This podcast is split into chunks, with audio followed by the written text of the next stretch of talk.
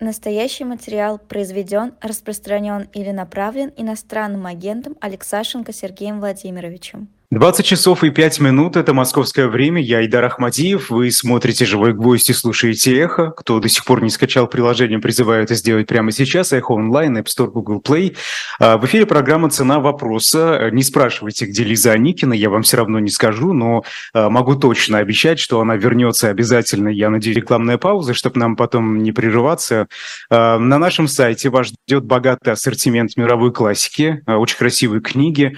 Их сейчас не так так много, да, поэтому можно успеть заказать. Там и Оруэлл, там и Дюма, Дойл, Уайлд, э, Цветаева, вот я сейчас что помню, Маяковский, Гумилев, многие-многие другие. А эти книги можно заказать э, совершенно любую точку планеты, где бы вы ни находились, что особенно актуально сегодня, потому что многие россияне уехали, кто-то живет не в крупных городах, э, да, и там часто бывает сложно достать русскоязычные печатные книги.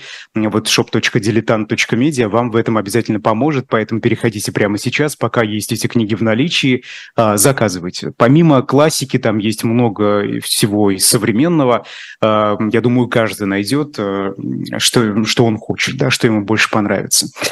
А, Сергей Владимирович, э, я думал, с чего начать, и, наверное, вот громкое событие сегодня – это ночной удар по иранским беспилотникам по югу Одесской области. А, это портовая инфраструктура, это Дунай совсем недалеко, там вот буквально граница по реке этой проходит между Украиной и Румынией, там совсем рядом Молдавия, а, Молдова, простите. А, и, как сообщают украинские власти, инфраструктура очень сильно пострадала. 40 тысяч тонн зерна, ни много ни мало. Да? Это зерно предназначалось Израилю, Китаю, африканским странам. Вот так как эта цена вопроса, программа называется, вот цена вот этого – того, что произошло сегодня? Какова?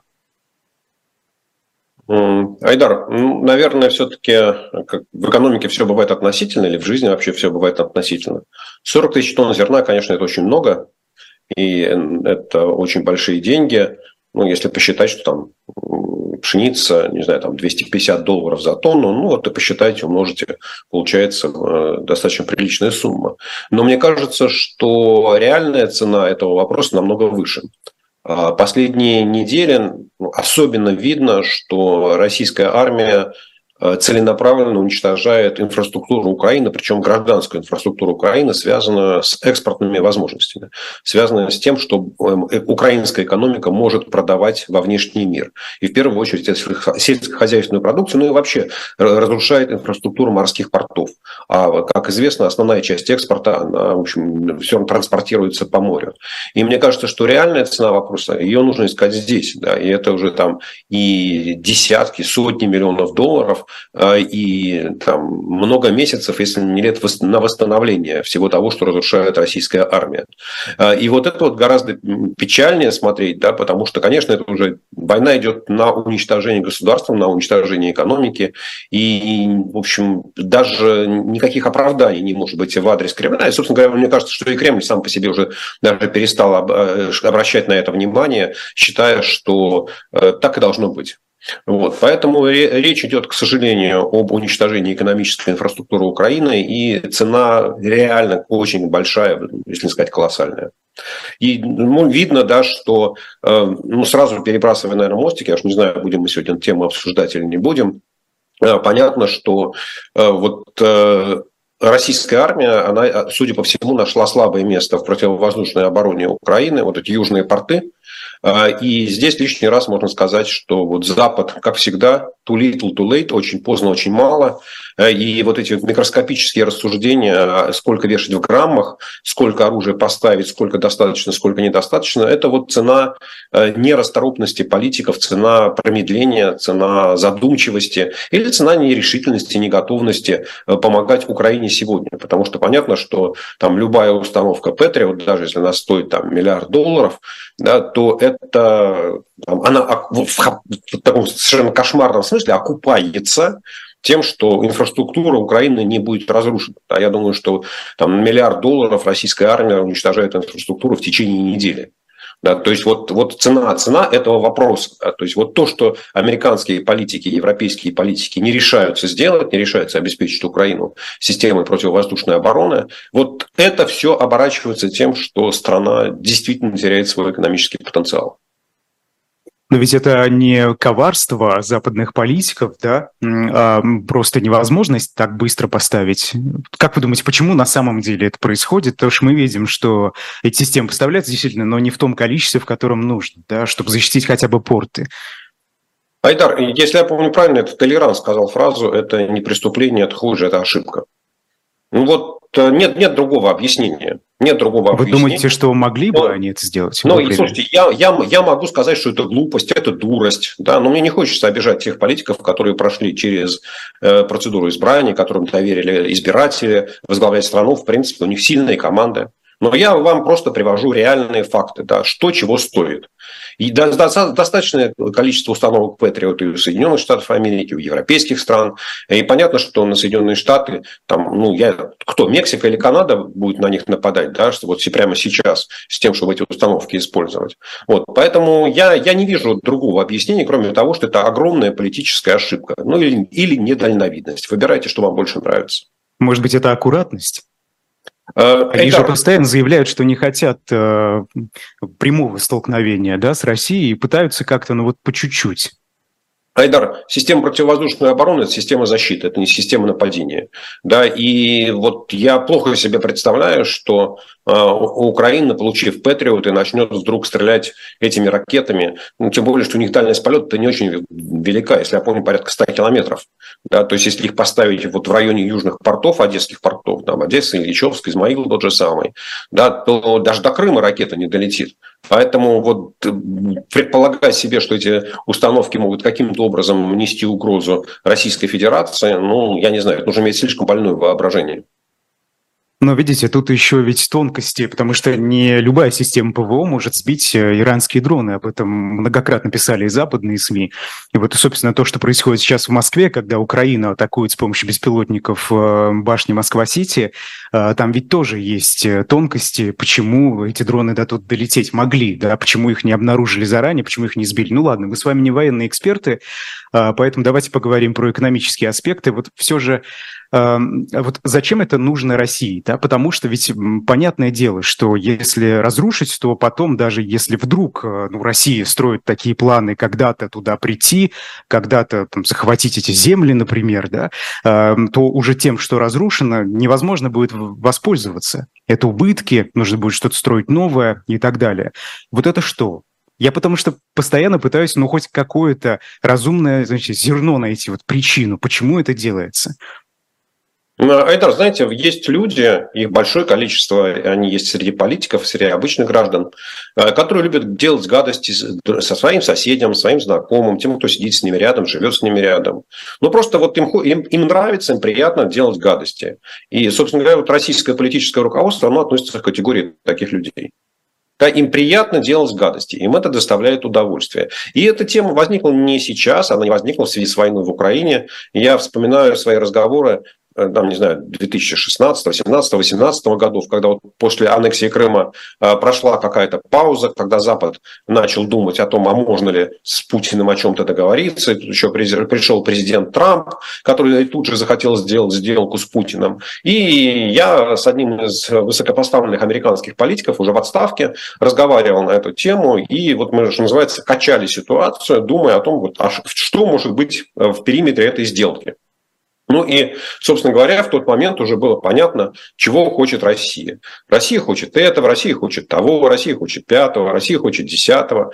Вопрос, а что может дать Россия? А, и мне этот э, мой собеседник сказал, ты знаешь, мы эту тему часто с Россией обсуждали. Ответ от России следующий. А мы не будем делать вам гадости. Мы не будем вам делать плохо здесь, здесь, здесь, а можем и будем продолжать. Да, поэтому эта ну, тема не новая, это такая, знаете, как э, характерная черта российской внешней политики времен Владимира Путина, потому что ничего хорошего Россия предложить миру не может.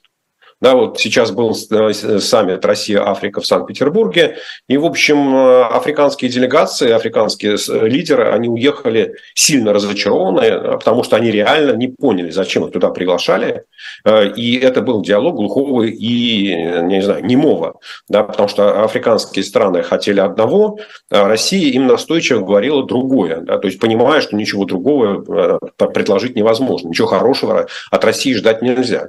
Ну и, собственно говоря, там ни о каком экономическом сотрудничестве, за исключением того, что там э, бизнес, построенный на охране местных царьков, который наладила э, ЧВК «Вагнер», ничего другого Россия делать в Африке не сможет. Вот, поэтому с Украиной то же самое, с разрушением инфраструктуры то же самое. Э, вот, то, что на территории Украины, которая вроде как Э, пока не входит в территорию Российской Федерации, да, пока не присоединили Одесскую Николаевскую области, там решением Путина. Вот. Но там разрушать, потому чтобы это, чтобы тебе жизнь медом не казалась. А что касается разрушений на территории тех областей, которые Россия включила к себе добро, как это, добровольно-принудительно, изменив свою конституцию, ну, послушайте, это же всегда на восстановлении, там, у нас есть замечательный вице-премьер Марат Хуснулин, который там успешно осваивает бюджетные деньги на всяких инфраструктурных проектах. Э, вот. Но это же святое дело. Да? Сначала сломать, потом построить на этом же месте. Э, вот. Поэтому есть огромный коммерческий интерес в том, чтобы разрушать как можно больше, считая, что ты сможешь эту территорию удержать за собой и, соответственно, построить там еще что-то новое. Кто будет контролировать, сколько мусора, сколько, там, не знаю, обломков бетона, кирпича, стали было вывезено с этих территорий после разрушений. Поэтому Поэтому кому война, кому мать родная. И здесь в этой формуле пока ничего не поменялось. Мы поговорим еще, я думаю, если успеем, про саммит Россия-Африка, потому что там есть некоторые, помимо вот э, тех даров, да, которые Владимир Путин обещал э, африканским странам, помимо этого еще разные соглашения, вот обсудим, насколько это вообще, как бы, они реальны. А, но пока мы далеко не убежали от э, дельты Дуная, а, цены на пшеницу в ходе торгов на Чикагской бирже после сегодняшней атаки подскочили на 4%, там даже выше в момент было. Скажите, вот э, это, это что, о чем это говорит, э, как это отразится на будущем, будущем на ценах, э, собственно, какие последствия? Э, Айдар, я предлагаю не смотреть на ежедневные там, колебания цен, что происходит в течение дня, что происходит в течение часа или конкретной секунды, э, потому что на то он и рынок, чтобы реагировать на события, на новости, на слухи. Кто-то паникует, кто-то потирает руки, кто-то зарабатывает. Поэтому э, можно будет посмотреть, не знаю, там где-нибудь в сентябре, да, что будет с ценами, и сравнить их с ценами на сентябрь прошлого года, да, и посмотреть, изменилось ли что-то или не изменилось. Потому что, э, там, что бы мы ни говорили, там, о всей важности экспорта украинского зерна. Э, Украина – это примерно 5% экспорта э, мировой пшеницы. Да, но при этом там, порядка 40% мирового экспорта подсолнечного масла или практически 100% экспорта подсолнечного масла в Индию. Да, и вот э, там, если у России будет хороший урожай, да, то теоретически Россия сможет с точки зрения мирового баланса зерна да, компенсировать вот ту, ту потерю зерна, которую там, Украина не смогла вырастить, не смогла посеять, не смогла собрать продать, не смогла довести до портов, не смогла экспортировать. Вот. Поэтому я, честно говоря, считаю, что вот это вот там сегодня там Чикагская биржа что-то подскочила на 4%. Об этом нам сообщили, да, связав это с ударами по э, порту Измаил, что, наверное, действительно как-то связано, да, трейдеры на это отреагировали. Но если завтра цена или там через полчаса после этого цена на пшеницу упадет на 3% или на 5%, нам об этом никто не скажет. Вот, поэтому все, что касается там ежедневных котировок, да, что там произошло сегодня на рынке, вот между 13.42 и там, не знаю, там 15.14 московского времени там что-то случилось. Ну, послушайте, это совсем неинтересно. Угу. Ну, то есть, я, я так понимаю, а, если следовать вашей логике, Россия даже выиграет от э, того, что Украина больше не способна поставлять столько зерна, сколько это было даже во времена зерновой сделки, потому что, то есть, прав Владимир Путин, когда он на саммите Россия-Африка э, говори, э, сказал, что Россия выиграет да, на том, что цены на продовольствие вырастут и так далее. Ну, Путин в этом отношении цинично прав, потому что Россия, как страна-экспортер, э, ну, в данном случае пшеницы, зерна, выигрывает от роста мировых цен. А, но обратите внимание, что у Путина, я часто говорю, что у Путина логические цепочки очень короткие, что он не умеет связывать там одну проблему с другой. А, выступать на саммите Э, Россия, Африка, где африканские страны практически поголовно являются импортерами продовольствия, и потирать руки от того, что в результате твоих военных действий цена на продовольствие в мире вырастет, и радоваться этому, и говорить, а мы на этом выиграем, но это нужно быть полным идиотом. Да? То есть вот просто, у меня нет другого слова. То есть можно было это говорить на встрече с российскими олигархами, на встрече с российскими депутатами, на встрече с российскими губернаторами, даже на встрече с российским правительством, вот, даже все публично. Но говорить эти фразы, эти слова, что мы от этого только выиграем, на встрече со странами, которые импортируют зерно, ну, слушайте, это вот нужно иметь какие-то уникальные, да, так сказать, быть альтернативно одаренным по полной программе. Нет, подождите, Владимир Путин э, сразу после этого сказал, что вот то, что Россия выиграет э, на этом, на поднятии цен, э, она просто благодаря этим деньгам будет бесплатно поставлять продовольствие Африке. Да, то Айдар, есть, вот и выгода, пожалуйста, континента. А, Айдар, э, ну вот еще раз смотрите, там, я, если я помню правильно, Путин назвал шесть стран, куда Россия будет поставлять зерно. Э, сразу нужно подчеркнуть, что три из этих стран – это те страны, где работает ЧВК «Вагнер», да, где Вагнер поддерживает местных царьков, которые, что называется, держатся на штыках российской армии. Э, и это, там, не знаю, хотите гуманитарная помощь, а хотите вот, поддержка диктаторских режимов. Да, это можно отдельно трактовать. Вот. А, и если вы посчитаете, там, там 6 стран по э, сколько там, по 50 тысяч тонн зерна, да, получается 300 тысяч тонн зерна, а Россия будет экспортировать, э, ну, условно говоря, 30 миллионов для простоты счета. Да, то есть 300 тысяч тонн зерна – это 1, 1% Э, от того зерна, которое экспортирует Россия. Вот если цены на зерно взлетят, на, поднимутся на 10%, на 4%, вот они на 4%, да, то Россия заработает, ну, получит в 4 раза больше, чем она отдаст Африке. Россия как, ну, как совокупность там, компаний, бизнесов, людей, государства. Вот, поэтому, конечно, эти вещи несопоставимы. Это называется с барского стола крохи раздает Путин. Вот, поэтому я повторю, да, вот более альтернативно одаренным человеком быть и говорить там, странам, которые закупают продовольствие, что очень хорошо, что мы разрушили украинскую инфраструктуру, от этого цена на зерно только вырастет, а мы на этом выиграем – ну, я не знаю. Вот, э, ну, я, короче говоря, я все сказал. Зерно, которое, по словам украинских властей, было сегодня уничтожено либо пострадало, было предназначено Китаю, Израилю и африканским странам. Про Африку мы уже с вами поговорили. А вот эм, насколько много и значительные ли это потери будет для Китая и для Израиля? Ну, нет, конечно, Айдар, 40 тысяч тонн, я повторю, да, что это колоссальные объемы и в деньгах, и просто по объему, по размерам, по весу для каждого отдельно взятого человека. Но экспорт зерна Украины составляет, не знаю, ну, там, предположим, 20 миллионов тонн. Да, соответственно, там 40 тысяч тонн – это, не знаю, там меньше одного процента, сколько там получается, полпроцента, да, еще меньше даже. Ну, это понятно, но это же не только об ну, этих 40 ну, ну, тысячах э, тонн и, и, а там, знаю, там, и Израиль, и Израиль, и Китай, они импортируют зерно там миллионами тонн. Да? И там вопрос, э, кто, э, чье это зерно, кому оно принадлежало, то есть оно уже было оплачено э, импортерами да, из Китая, из Израиля, и оно не было оплачено, и, соответственно, это убытки украинских компаний. Но это уже следующая история, кто проиграет. Я не думаю, что там отсутствие этих 40 тысяч тонн зерна радикально изменит там, продовольственную ситуацию в Израиле или в Китае. Да? Об этом речи не идет. Гораздо, гораздо серьезнее. Там, там, правда, проблема, она на самом деле другая. Да? Я немножко отошли в сторону. Но вопрос о том, может ли российское зерно заменить украинское, ну, это вот э, так, на, на непросвещенный взгляд, да, может. Но проблема в том, что э, каждая страна, она имеет свои, то, что называется, фитосанитарные правила да, какое зерно можно пускать, какое зерно нельзя пускать, э, соблюдаются ли стандарты санитарной безопасности, фито, фитосанитарной безопасности в той или иной стране, гарантируется ли отсутствие всяких там жучков, паучков, которых вам могут завести в этом зерне, не говоря уже там о там, классе зерна кормовое или пищевое зерно, э, которое идет на э, питание людей. Вот. И выясняется, что Украина, вот украинские компании, украинские Э, аграрии, они оказались гораздо более продвинутыми в выходе на те рынки, которые кажутся, ну, где цена выше, которые привлекательны. Да, вот там украинское зерно идет в Китай. И причем Украина в Китай продает в 10 раз, продавала до войны в 10 раз больше зерна, чем Россия. Да, то есть вот украинские компании, а китайские люди, китайские, китайские потребители, китайские бюрократы, они, ну, что называется, еще там российским учиться и учиться, да, до их уровня доходить.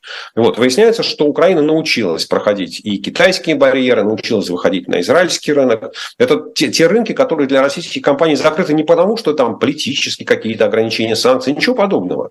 Просто российские компании не могут доказать, гарантировать безопасность своего зерна, там, соблюдение тех стандартов, которые требуются. И то же самое происходит с африканскими странами. Да. Тут не случайно, если посмотреть на географическую структуру экспорта зерна в России и Украины, там частично есть пересечение, а очень часто такого пересечения нет. Да. И очень часто есть страны, куда только Украина поставляет, а Россия туда на эти рынки не может выйти, хотя они, в общем, существуют. И, да, там, казалось бы, вот э, твой конкурент ушел с рынка, ну, приходи туда и продавай. Но это не так просто, и на эту процедуру могут уйти месяцы и даже годы. Угу. Хорошо, ну и последнее, что касается зерна. А, продовольственная организация ООН сегодня заявила, что зерновая сделка должна быть возобновлена для стабилизации цен на мировых рынках, поскольку пауза в ее продлении грозит усугублением проблем продовольственной безопасности в мире. И тут же а, мы видим, что и Кремль, и а, Анкара сообщили о телефонном разговоре Владимира Путина и Реджепа Эрдогана сегодня, и даже по версии Анкары Владимир Путин приедет в Турцию, когда непонятно, правда, но приедет. Видимо, они будут обсуждать зерновую сделку. Вот скажите, а, кому вообще эта сделка выгодна вот сейчас, да? А, больше Турции, России или, может быть, какой-то другой стране?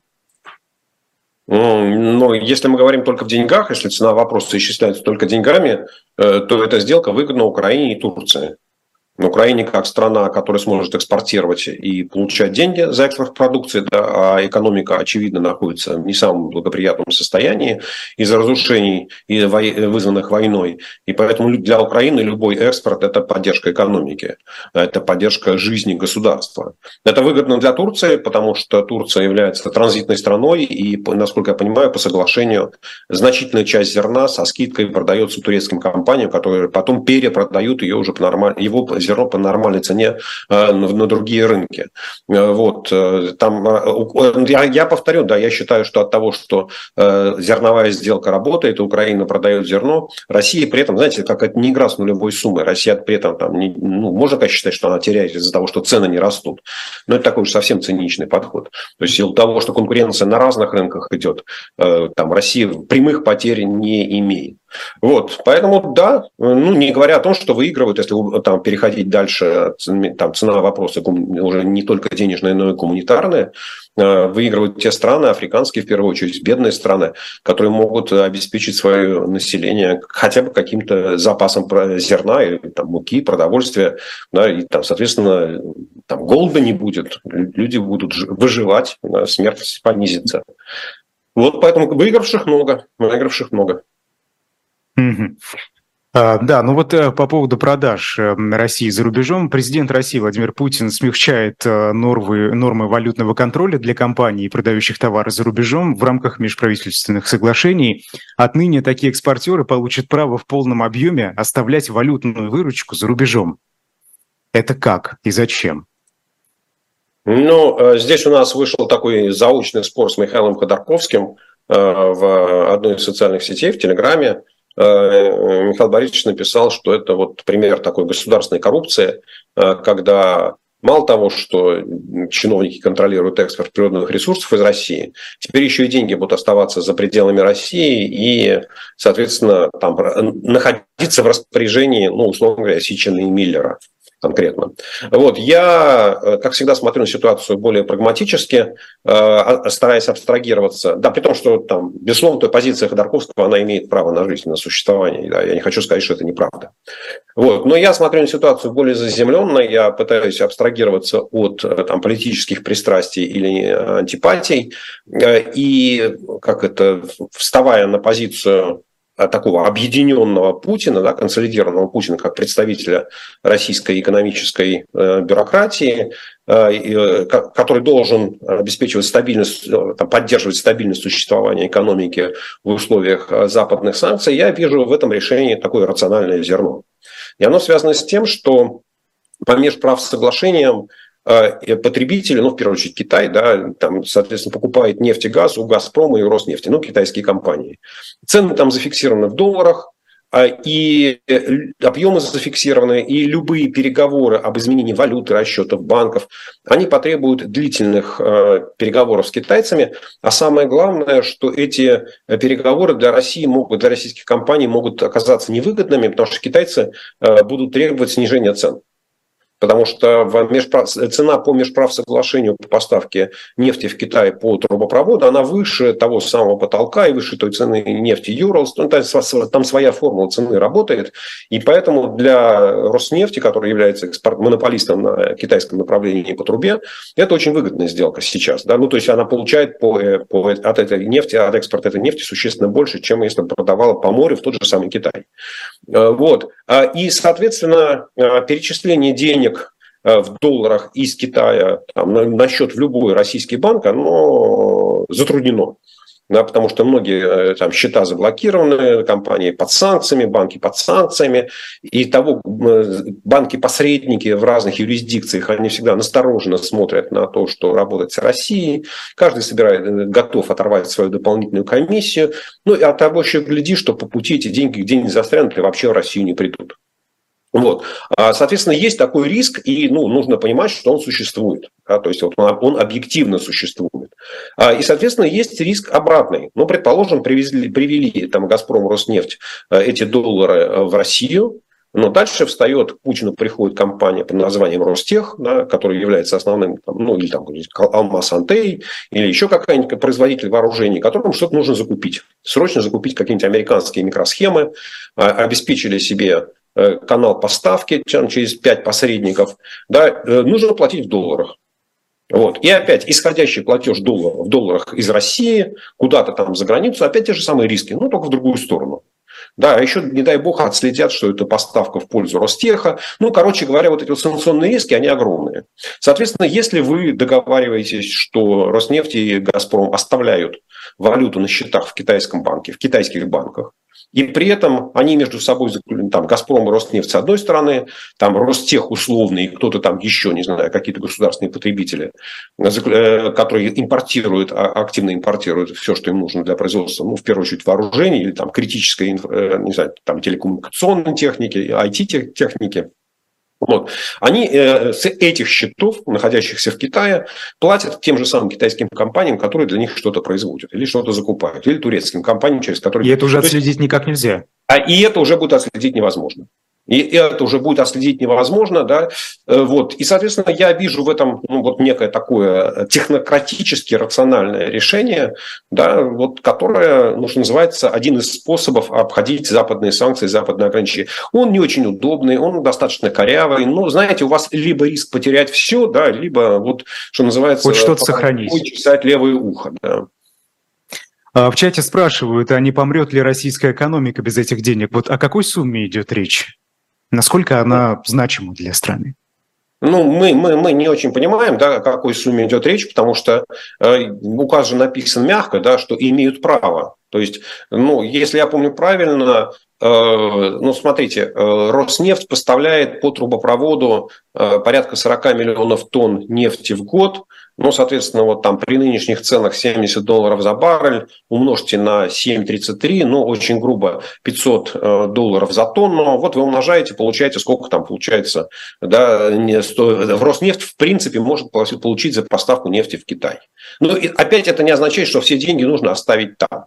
Да, это вот, я думаю, что указ действительно написан, что могут да, сколько надо, столько. Вот если, условно говоря, там условному Ростеху нужно там в августе будет там полтора миллиарда долларов, ну, значит, там, условно говоря, по 750 миллионов долларов с Газпрома, с Роснефти, а, а, ну, а Ростех, естественно, с ними рублями рассчитается в России, да, то есть речь не идет о том, что у этих компаний деньги совсем забираются, но все-таки пока экономика, она не таким образом, она не построена, что там единый валютный план, который в госплане утверждается, вот, нет, конечно, то есть каждая компания имеет самостоятельный баланс, у нее там опять у каждой из таких компаний своя крыша, свои интересанты, свои там, явные или скрытые а, бенефициары, акционеры. Вот, поэтому нет. То есть, ну, с точки зрения коммерции, я думаю, что эта сделка достаточно понятная и прозрачная, ну, с точки зрения, что Роснефть или Газпром получают за свою валюту и чем Ростех расплачивается за эту валюту. Вот, поэтому я думаю, что речь идет там, не знаю, там миллиарды, ну, то есть там 1, 2, 3 миллиарда долларов в месяц. Да, но это не является суммой какой-то критической. Ну, если предположить, что там, например, весь годовой импорт в Россию составляет, ну, не знаю, там 250 миллиардов долларов, да, то даже если вот взять верхнюю планку, которую я назвал, там 3 миллиарда умножаете на 12 месяцев, 36 миллиардов долларов. Ну, то есть, опять сумма безумно большая. Mm-hmm. Но это я, знаете, я, я думаю, что я все-таки ее с запасом так назвал. Я думаю, что реально объемы будут меньше. Кстати, об экспорте российской нефти. Эм, агентство Bloomberg со ссылкой на данные слежения за танкерными перевозками сообщает, что экспорт обвалился на четверть. По состоянию на конец июля а, средний четырехнедельный объем, да, здесь указывается, нефтяного экспорта из России составил ну, почти 3 миллиона баррелей в сутки. Это самый низкий показатель с первой недели января. О чем да, это Айдар, говорит? Или это Айдар, ни совершенно никакого значения не имеет? Айдар ни о чем не говорит. Это вот из той же серии, что цены на Чикагской бирже выросли на 4%. А, вот э, если вы пороетесь в архивах Блумберга, э, то вот такого рода сообщения о том, что экспорт обвалился и на какую-то конкретную дату, там средняя четырехнедельная составила, упала там на сколько-то, да, вот, то вы будете встречать, ну, не знаю, там раз в 6-8 недель. Да, то есть вот, причем вы будете встречать только сообщения о том, что экспорт обвалился. А когда он там восстановится, да, если вы посмотрите, там же Блумберг на своих, своих заметках, он всегда рисует еще и график этой цены, и вы увидите, что там есть волны вверх-вниз. Да, и вот когда экспорт растет, Bloomberg об этом молчит. Да, вот когда экспорт падает, то only bad news unused, да, только плохие новости являются новостями. И поэтому вот про российскую про все, что касается российской нефти, нужно писать с негативным оттенком, что там что-то плохое. Да, причем, ну, собственно говоря, там же Bloomberg, э, я не знаю, я это с последней заметки не видел, уже стало как совсем неинтересно их читать. Да, ведь э, начиная там с 1 августа, по-моему, Россия еще на 5%, на 500 тысяч баррелей в сутки сокращает экспорт нефти, и в основном это придется на морские перевозки. То есть уже было там на 500 тысяч баррелей весной, еще там сейчас на 500 тысяч баррелей, в результате это уже там 10% от добычи или примерно 15% от экспорта российской нефти. То есть, в принципе, сокращение, оно уже обусловлено тем, что Россия вот такие решения в одностороннем порядке принимает. Вот, поэтому вот конкретно к заметкам Блумберга нужно относиться ну, с очень большой долей скепсиса, потому что э, нужно найти какую-то плохую новость э, и там где-то написать в этой заметке обязательно должно быть написано, что таким образом нефтяные санкции работают. Мне кажется, если уж мы коснулись нефти и поставок российской нефти, гораздо более интересно то сообщение, который вчера опубликовал Минфин, российский на своем сайте, э, что средняя цена нефти по результатам мониторинга превысила потолок. Я уж не помню, сколько там, 60 с чем-то баррель, или там, можно посмотреть, да, зайти на сайт Минфина, но за, 68, по-моему, даже. Вот, но заметно выше, заметно выше вот этого 60 э, долларового потолка, который установился, установили страны Запада. И это означает то, что вот э, за дешевую российскую нефть развернулась настоящая конкуренция. Да, то есть, вот как сказать, выяснили, что российские компании смогли, российские компании и их партнеры в других странах мира смогли наладить работу танкеров, да, то есть закупили достаточное количество танкеров, которые не страхуются в Европе, которые не, оформляют, не принадлежат европейским. Все это в обход санкций. Э, э, Айдар, это не в обход санкций. Смотрите, э, санкции, вот потолок цен, он, он уже работает таким образом, что европейским компаниям, там, американским компаниям, японским, канадским, им запрещено предоставлять э, транспортные и страховые услуги для перевозки нефти, там, российской нефти, если у нас в э, инвойсах цена выше, чем 60 долларов за баррель. Но это ограничение никоим образом не касается российских компаний, арабских компаний, индийских компаний, угандийских компаний, китайских, сингапурских, индонезийских, дальше по списку. Да? То есть здесь нет такого вот возможности вот это ограничение вести на все шиппинговые там, транспортные компании во всем мире. То есть это ограничение ну, вот, касается европейских компаний. В первую очередь, потому что там а, греческие судовладельцы, греческие, мальтийские были основными транспортными компаниями. Вот, поэтому это, что называется, экономика, она, я очень часто говорю, что экономика существо гибкое, адаптивное, и вот э, экономика, она приспособилась к тем ограничениям, которые, э, там, а, э, тем барьерам, которые были поставлены. Ведь об этом потолке цен было объявлено уже там, 13 месяцев назад, 14 месяцев назад, в начале июня прошлого года. Ввели потолок цен на нефть с начала декабря, на нефтепродукты с начала февраля. То есть, в принципе, там разные компании, они искали пути там, закупали танкеры, выводили их в отдельные компании, но строили новые логистические цепочки, договоренности, контракты искали страховые компании. Там Центральный банк России э, увеличил капитал, капитал перестраховочной компании. Ну, то есть создали инфраструктуру для экспорта российской нефти, не прибегая к услугам европейских компаний.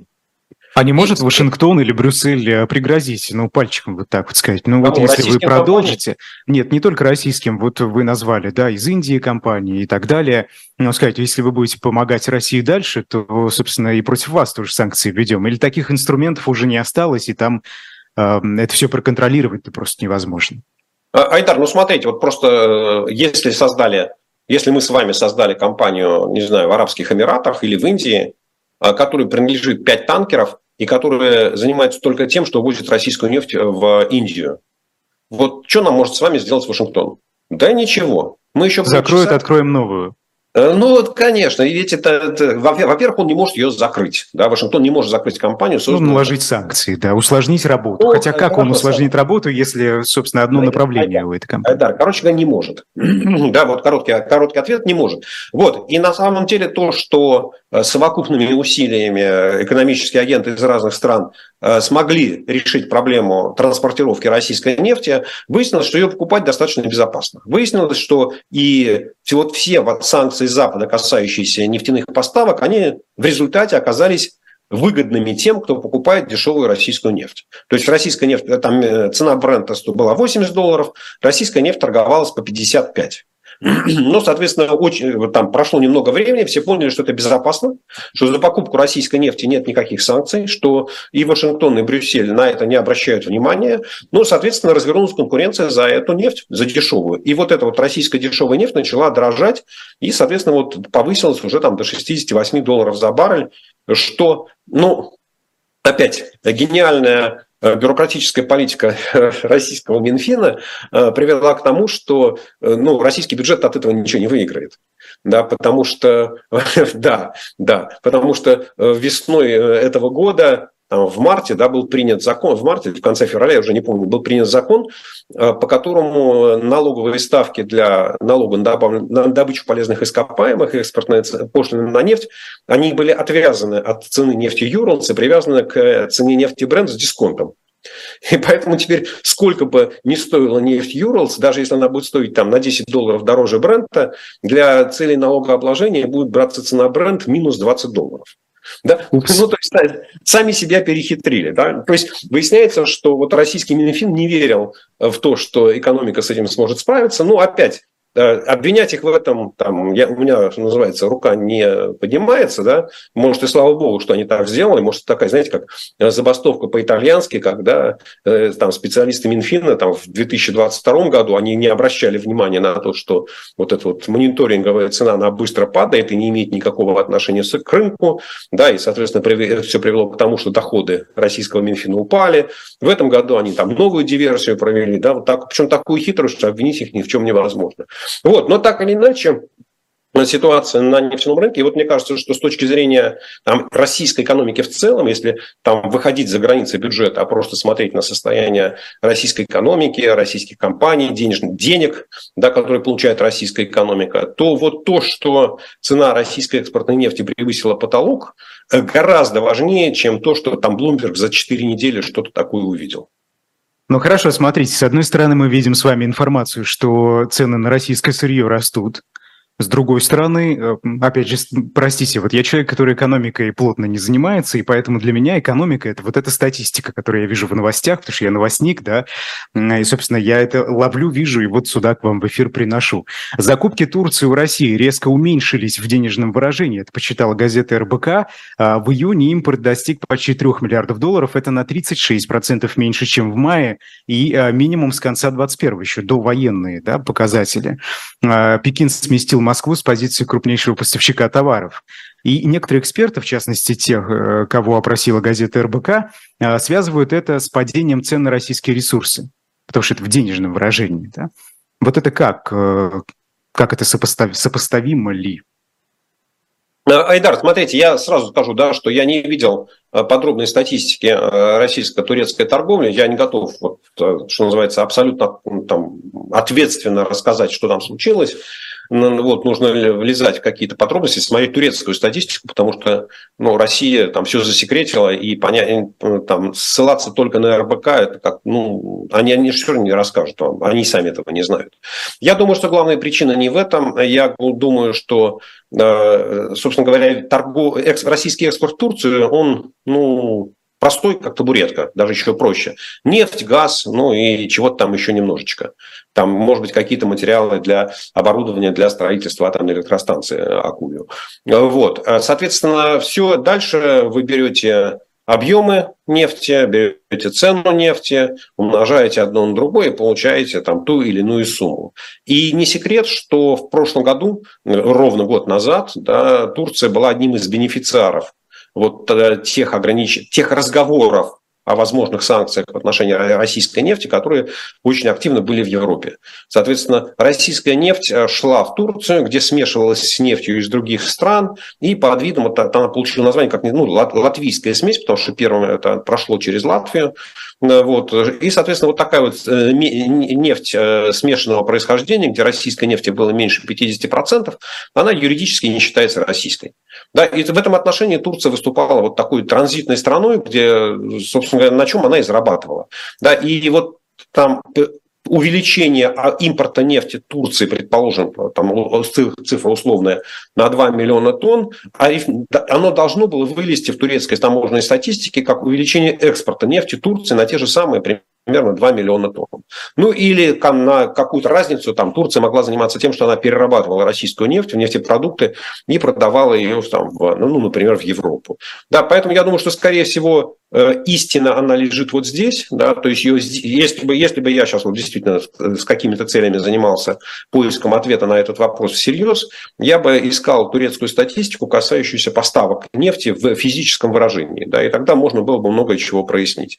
А само, само по себе Э, там, ну, снижение э, экспорта, не знаю, цен на российскую нефть, ну, наверное, оно играет какую-то роль, но мне кажется, что вот сейчас у нас август, уже в августе прошлого года, я боюсь соврать, но мне кажется, что нефти была то же самое, там что-то около 60 долларов, да, и не сильно отличалась а, от нынешней. То есть вот просто говорить о том, что э, ценовой фактор, мне кажется, что здесь связано с объемами. Вот с, с тем, что Турция потеряла вот это вот транзитное место, да, то есть стало, ну как сказать, если вы смогли найти импортеров в Индии, в Китае, в Сингапуре или где-то еще, то зачем вам какую-то дельту оставлять в Турции, правда? Ведь любой, любой посредник – это там минус из вашей прибыли.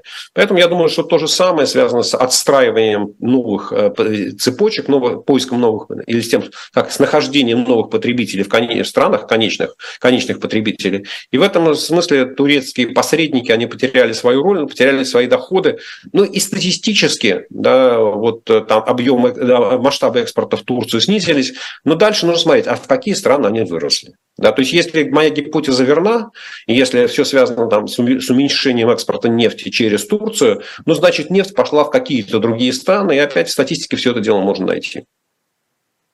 Но Турция без этого проживет. Просто мы видим а, поведение Раджепа Эрдогана, когда он и освобождает э, командиров полка Азов украинского и так далее. Может, это ответ на, на то, что лишили э, турецких э, предпринимателей, турецкие компании вот этого сладкого места?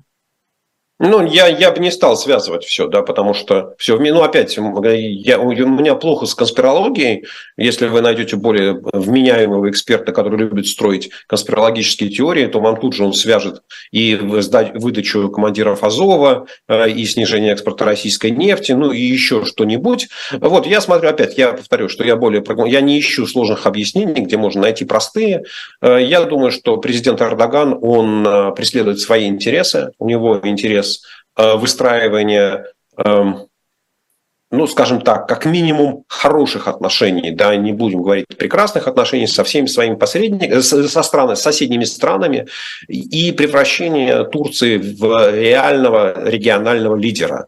Да, ведь понятно, что э, географию не изменишь, э, и чем бы и когда бы ни закончилась э, российская агрессия против Украины, Украина останется соседом Турции через Черное море. Да, Украина останется Э, там Украине нужно будет восстанавливаться, Украине нужна будет, нужна будет рабочая сила, Украине нужны будут строительные компании, которые могут быстро что-то делать. А в этом отношении и до войны турецкие компании, они были актив, очень активными на украинском рынке, они строили большую, большую долю автомобильных дорог и быстро строили. Я так понимаю, что украинское правительство было довольно этим. Соответственно, я думаю, что Эрдоган смотрит с более дальним прицелом и выдача. Ну, тут ведь что выгоднее для Эрдогана, что выгоднее для Турции? А, Россия а, или Украина? А, послушайте, Эрдоган из числа тех, кто сосет у двух маток сразу. Вот я не сомневаюсь в том, что визит Путина в Турцию, там, ну, не сомневаюсь, э, готов сделать ставку, что Эрдоган добьется что чего-нибудь с ценами на газ, ну или скидки, или отсрочки. Да, то есть э, Эрдоган очень хорошо умеет торговаться. Да, и он очень хорошо знает сильные и слабые стороны Владимира Путина и знает, что если ему вовремя где-то чем подмигнуть и намекнуть, что там мы с тобой друзья по крови, то с Путина можно отцыганить э, какие-нибудь, не знаю, очередную там 10% скидку к ценам на газ или отсрочку в платежах на полгода или на год. А с Украиной, мне кажется, это абсолютно стратегический прицел, да, и я его хорошо понимаю, что восстановление Украины, оно оно, оно да, восстановление на повестке дня, э, соответственно, будут в любом случае большие деньги, будут любо огромные строительные контракты, потому что без восстановления дорог, без восстановления зданий, там, производственной инфраструктуры, той же самой портовой инфраструктуры, украинская экономика не сможет заработать. И я думаю, что президенту Эрдогану крайне важно иметь хорошие отношения с украинской политической элитой в широком смысле слова, не только с президентом Зеленским, да, а вот этот факт, то, что он э, вернул командиров Азова, что называется, ему в зачет пойдет обязательно. Там сам ли Эрдоган к тому времени, если он останется президентом, или там кто-то после него, но это обязательно будет предъявлено Украине как э, фактор того, что э, турок с украинцем братья навек. Да, и, соответственно, там наши компании должны получить какое-то преимущество. Ну, может быть, там не очень большое, но, по крайней мере, входить в список конкурентов э, там, безболезненно, и вы нас не должны выкидывать просто так. Вот, поэтому мне стратегический интерес президента Турции абсолютно понятен, и он, он будет искать выигрыша в взаимоотношениях и с Россией, и с Украиной, и с Сирией, и с Ираном. Вот все страны, которые... И с Турцией, и с Грецией, извините. Да? То есть это такой вот ну, в хорошем смысле э, защита своих, интересов своей страны, да, попытка выиграть везде, где только можно, пользуясь ну, исторически да, вот этим местом Турции как страны транзита, перекрестка между Европой и Азией, между Европой и Африкой, Европой и Ближним Востоком. Да. Ну, собственно говоря, вот эксплуатировать свои возможности как... Но ведь это еще и выгодно Европе, э, европейским странам. Ну, вот вы говорили про Литву, например, да, если не ошибаюсь. Нет, я, я, я про Латвию, ну там была нет. Про нет, Латвию, смотрите, простите. Да. Смотрите, если, если Эрдогану удастся реализовать свой план вот соединения там газа из Туркмении, из Азербайджана, из Ирана, из Ирака, из Сирии, немножечко из России, и все это по большой трубе отправить в Европу, то, в принципе, Европа от этого тоже сможет выиграть. Да? То есть, ну, смотри, опять Турция – это важное и географическое место. Да? Ну и опять не надо забывать, что ну, в той же Германии, если я не ошибаюсь, там живет 3 миллиона этнических турок, которые уехали на протяжении последних там, 30 лет. И это означает, что вот влияние там, э, на немецкий электорат оно достаточно большое у турецкого лидера. Mm-hmm. А, да, но не только Турция, видимо, ищет каких-то путей сотрудничества с Россией, не хочет полностью рвать связи с Москвой. Вот, например, Райфайзенбанк, который уже давно заявлял о том, что он планирует свернуть бизнес, выделить э, да, российский бизнес в отдельную компанию, продать его и так далее. А, он перенес сроки ухода из страны до конца года, потому что до конца сентября, как планировалось, планировалось ранее, это кажется компании маловероятным. А, я помню, что западные издания, кажется, тот же Bloomberg э, или Рейтер э, писали о том, что Райфайзен ждет окончания войны. Вот скажите, здесь, в данном случае, когда речь идет о таких компаниях, вот, кстати, да, из последнего тоже, например, Ситибанк, он продолжает американский работать в России, итальянский банк Интеза Сан-Пауло, Правда, они вот сегодня объявили о том, что закрывают московское отделение, но у них есть еще несколько филиалов, которые они не закрывают. Вот это сотрудничество, на что они надеются? Есть что им ловить здесь? Или какие-то другие причины не позволяют им так быстро уйти? Э, Айдар, смотрите, насчет НТЗ Сан-Пауло, если я правильно прочитал новость, то там закрыто представительство. Это не, знаете, как представительство компании, это офис, который не имеет права на работу. Он представляет интересы материнского банка, но он не ведет операционную деятельность в России. В России работает там, э, был, по крайней мере, банк Интеза, который был российским юридическим лицом. И это, как говорится, не, не, муж и жена, а четыре разных человека, как Карл Маркс и Фридрих Энгельс. Э, вот, поэтому, смотрите, мне кажется, что э, то, что Райфайзен, Сити, Юникредит продолжают работать в России, это мы с Лизой, по-моему, в прошлый раз обсуждали эту тему. Э, это взаимная заинтересованность э, и России, и Запада. Потому что через эти банки идет расчет вот в тех самых долларах да, или в евро э, российскими экспортерами. То есть те российские экспортеры, которые не попали под санкции, которые могут продавать свою продукцию, в том числе и в страны Запада, они за нее предпочитают получать, ну если они не полные кретины, они предпочитают получать доллары и евро. Соответственно, для того, чтобы получать доллары и евро, вот во всех крупных российских банках там курс счета уже заблокированы. Соответственно, остаются вот иностранные банки, куда эта валюта может приходить, и, и э, из, которых может, могут российские импортеры что-то оплачивать. А, а западные страны, они не могут отказаться от российского сырья. То есть, если сейчас потребовать от Райфайзена, Сити и Юникредита, чтобы они немедленно закрылись, то тогда у российских экспортеров возникает такой несложный вопрос. Мы не можем получить деньги за свою продукцию, а какого черта мы должны поставлять туда свой никель, сталь, не знаю, медь, золото и так далее. Да, и просто тогда поставки российских, российского сырья э, в мировую экономику, они резко сократятся, что вызовет, ну, опять, рост цен на сырье во всем мире, соответственно, разгон инфляции, а это то, что Западу не нужно. Поэтому это вот такая ситуация, когда э, при, что бы мы ни говорили, там, или что бы политики не говорили о западных санкциях, о санкциях на Россию, э, вот то, что эти банки работают, это в интересах и России, и Запада. Да? Поэтому я не думаю, что их деятельность прекратится. Кто-то из них может совсем перестать работать, да, но кто-то из них обязательно будет работать, потому что иначе вот этот поток российского сырья на Запад может прекратиться. Ну, это не сходится с тем, что сообщают западные СМИ, которые говорят, что э, европейские политики давят на Райфайзен, требуют быстрее уйти из России.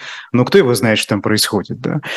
Ну, Айдар, если бы европейские политики хотели, чтобы Райфайзен э, ушел из России, они бы давно уже заблокировали его курс счета в евро, и на этом бы все закончилось. Да, то есть это дело не хитрое. Дурацкое дело, оно не хитрое. Да, вот можно требовать, а можно, как это, повару-иному на стенке зарубить. Там попросту не тратить слово, где нужно власть употребить.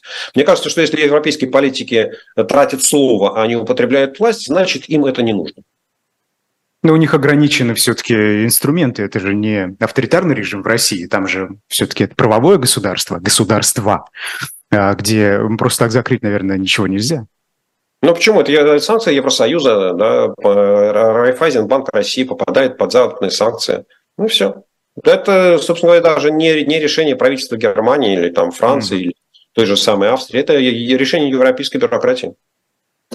Чате у вас спрашивают про курс э, евро и доллара. Мы видели сегодня, что, вот, например, курс евро в ходе торгов на Мосбирже э, превысил 103 рубля. Это впервые с весны прошлого года. Кажется, там конец марта да, прошлого года. А то же самое с долларом происходит, э, выше 93 рублей. Что вообще происходит? Ну, ничего удивительного. Как это? А что, что происходит с рублем? Он падает. Он падает, и мне кажется, что это знаете, является самым хорошим индикатором состояния российской экономики. То есть, если вы хотите понять э, результат, ну, что происходит с российской экономикой и в результате той экономической политики, которую проводит э, правительство Путина, да, то вот смотрите на курс доллара, вам все сразу станет понятно. Но подождите, а... Сергей Владимирович, вы говорили, когда я вам озвучивал статистику не, не по рублю, а почему-то там другому, а вы сказали, ну это же едино, ну это же такие колебания, ничего страшного, не нужно Айдар, обращать внимания, а Айдар. а здесь не колебания получается. Нет, здесь не колебания. Вы берете там 1 декабря, конец ноября, начало декабря, когда доллар там всю осень прошлого года стоил 60 рублей за доллар. И вот с начала декабря началось так, такое триумфальное шествие доллара э, по путинской России да, когда он сам с 60 дошел до 70, потом до 80, сейчас уже до 90 и перевалил за 90. Да, поэтому как раз в данном случае мы говорим о тренде, который мы наблюдаем за последние 8 месяцев. Да, то есть это не, я не обсуждаю сегодняшние колебания. Что там сегодня конкретно произошло, я не знаю, может быть, таким образом игроки на валютном рынке отреагировали вот на тот самый указ Путина, который мы обсуждали, что он разрешил Роснефти и Газпрому оставлять валютную выручку, часть валютной выручки там, в Китае. Да, это означает, что предложение долларов на российском валютном рынке уменьшится. Соответственно, ну, игроки тут же понимают, что ну, если, если доллара будет меньше, значит курс будет расти. Это одно, из, одно из возможных объяснений, почему именно сегодня. Да? Там другое объяснение, более, ну, скажем так, чем я его объясняю на протяжении 8 месяцев, я даже там специальный график у себя в одном из видеороликов выпускал. Э, и, там, я взял статистику Центрального банка и э, из нее посчитал, сколько долларов и евро, то есть валют недружественных стран, приходит в Россию, и сколько долларов и евро э, нужно российским импортерам, сколько они тратят на э, закупку товаров для России, на, российский, на импорт. Вот, и соотношение экспорта, поступления по экспорту к спросу импортеров э, снизилось за последние 8 месяцев примерно с уровня там, 2-2,5 до уровня 1. Да, то есть предложение долларов и евро. Путин, опять, мы вот, это же почему я говорю про экономическую политику? Вот э, там в в конце мар- в марте-апреле прошлого года российский центральный банк, правительство приняли какие-то меры, и все закричали, какие генеральные у Путина экономисты. Как они быстро стабилизировали ситуацию, как они стабилизировали курс, инфляцию. Вот. И в то же время тогда Путин от них потребовал, чтобы э, экспортеры перешли на расчеты в национальных валютах. И в результате стало выяснилось, да, что, например, странам типа Казахстана или Армении очень выгодно принимать у себя рублевые карточки россиян, которые туда уехали, 400 тысяч в Казахстане получили вид на жительство, 100 тысяч в Армении получили вид на жительство. Соответственно, россияне платят там э, рублевыми картами, казахские, армянские банки покупают рубли, и казахские, армянские импортеры оплачивают российским экспортерам то, что им нужно там в рублях. Соответственно, раньше они платили в долларах, теперь они платят в рублях. Это означает, что предложение долларов на российском рынке – это одна из, один из каналов. Да? То есть таких много. Вот. Соответственно, долларов и евро меньше, а импортерам доллары и евро по-прежнему нужны. Тем более, что там экономика потихонечку восстанавливается, доходы населения растут, а раз доходы населения растут, значит, растет спрос на там, новые товары и услуги. Да, там, в том числе на те же самые китайские автомобили, за которые там нужно платить долларами. Вот. И вот спрос есть, предложения нет. И эта тенденция, в моем понимании, ее переломить будет крайне тяжело. Ну, потому что для этого нужно будет вот сломать ту схему, которую Путин mm заставил всех применять. То есть расчеты в национальных валютах или в валютах дружественных стран. Ну, то есть вот э, если от этого не отказываться, то я так понимаю, что падение доллара оно может стать, стать достаточно монотонным. И в результате у России как бы появится два платежных баланса. Да? Один платежный баланс нужно будет составлять в реальных долларах и, доллар, и евро, да? а другой таких в пересчете на доллары и евро. Mm-hmm. Ну и, в общем, такая сильная головная боль для Центрального банка. Да, Сергей Владимирович, у нас время закончилось. Давайте закончим э, цитатой РИА Новости. Вот сегодня я просто читал новости, и тут как агентство написало о курсе рубля. Курс рубля усиливает снижение. Вот так. Да, гла- главное, что усиливает. А что там главное, именно главное, усиливает, усиливает, это не да. столь важно. И, и мы, мы можем только пожелать так держать, товарищ рубль. Это правда. Спасибо большое, Сергей Алексашенко. Меня зовут Айдар Ахмадиев. Это была программа «Цена вопроса». Подписывайтесь на телеграм-канал Сергея Алексашенко, подписывайтесь и на мой телеграм-канал, если вдруг кому-то интересно. А, хорошего вечера. До свидания. До свидания. Всего хорошего.